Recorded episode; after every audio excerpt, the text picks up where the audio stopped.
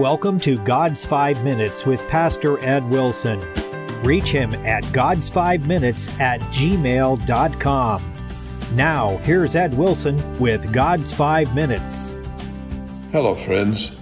While awaiting the results of his trial before cruel Nero, Paul wrote what became his final letter to his trusted friend, the man he chose to call his own son, Timothy. In this letter, he lifted his eyes into the world which lies beyond this and gave us a glimpse of his vision of the final destiny of his soul. 2 Timothy 4:18 And the Lord shall deliver me from every evil work and will preserve me into his heavenly kingdom, to whom be glory forever and ever. The Lord will save me into his everlasting kingdom. Was that a mistake on Paul's part?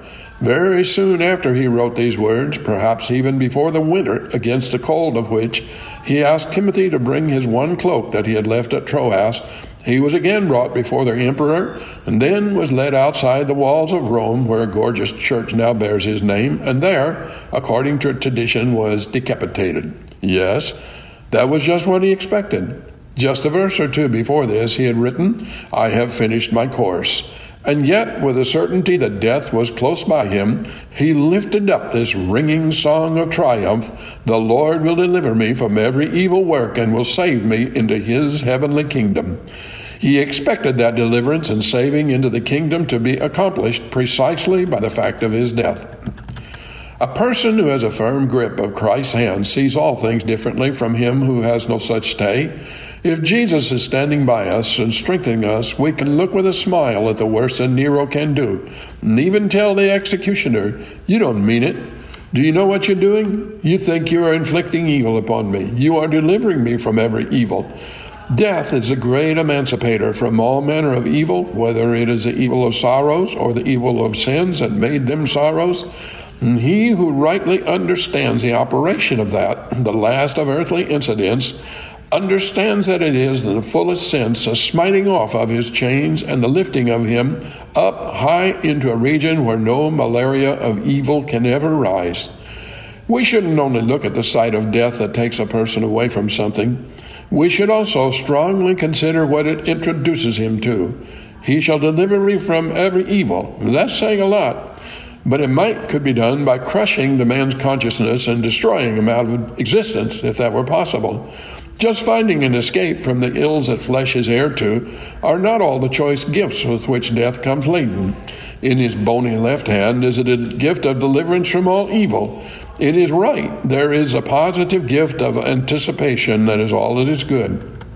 He shall deliver me from evil and shall save me into his everlasting kingdom. And so that grim form, often shown with a scythe in hand, is really only the porter at the gate who ushers the soul who has hoped in Christ into the royalty of his presence. Mark that here, for the only time in Scripture, we have the expression the heavenly kingdom. Why? Because Paul knew and felt that he was in the kingdom already, and so it was not accurate to say that Christ through death was going to save him into the kingdom. He was already there.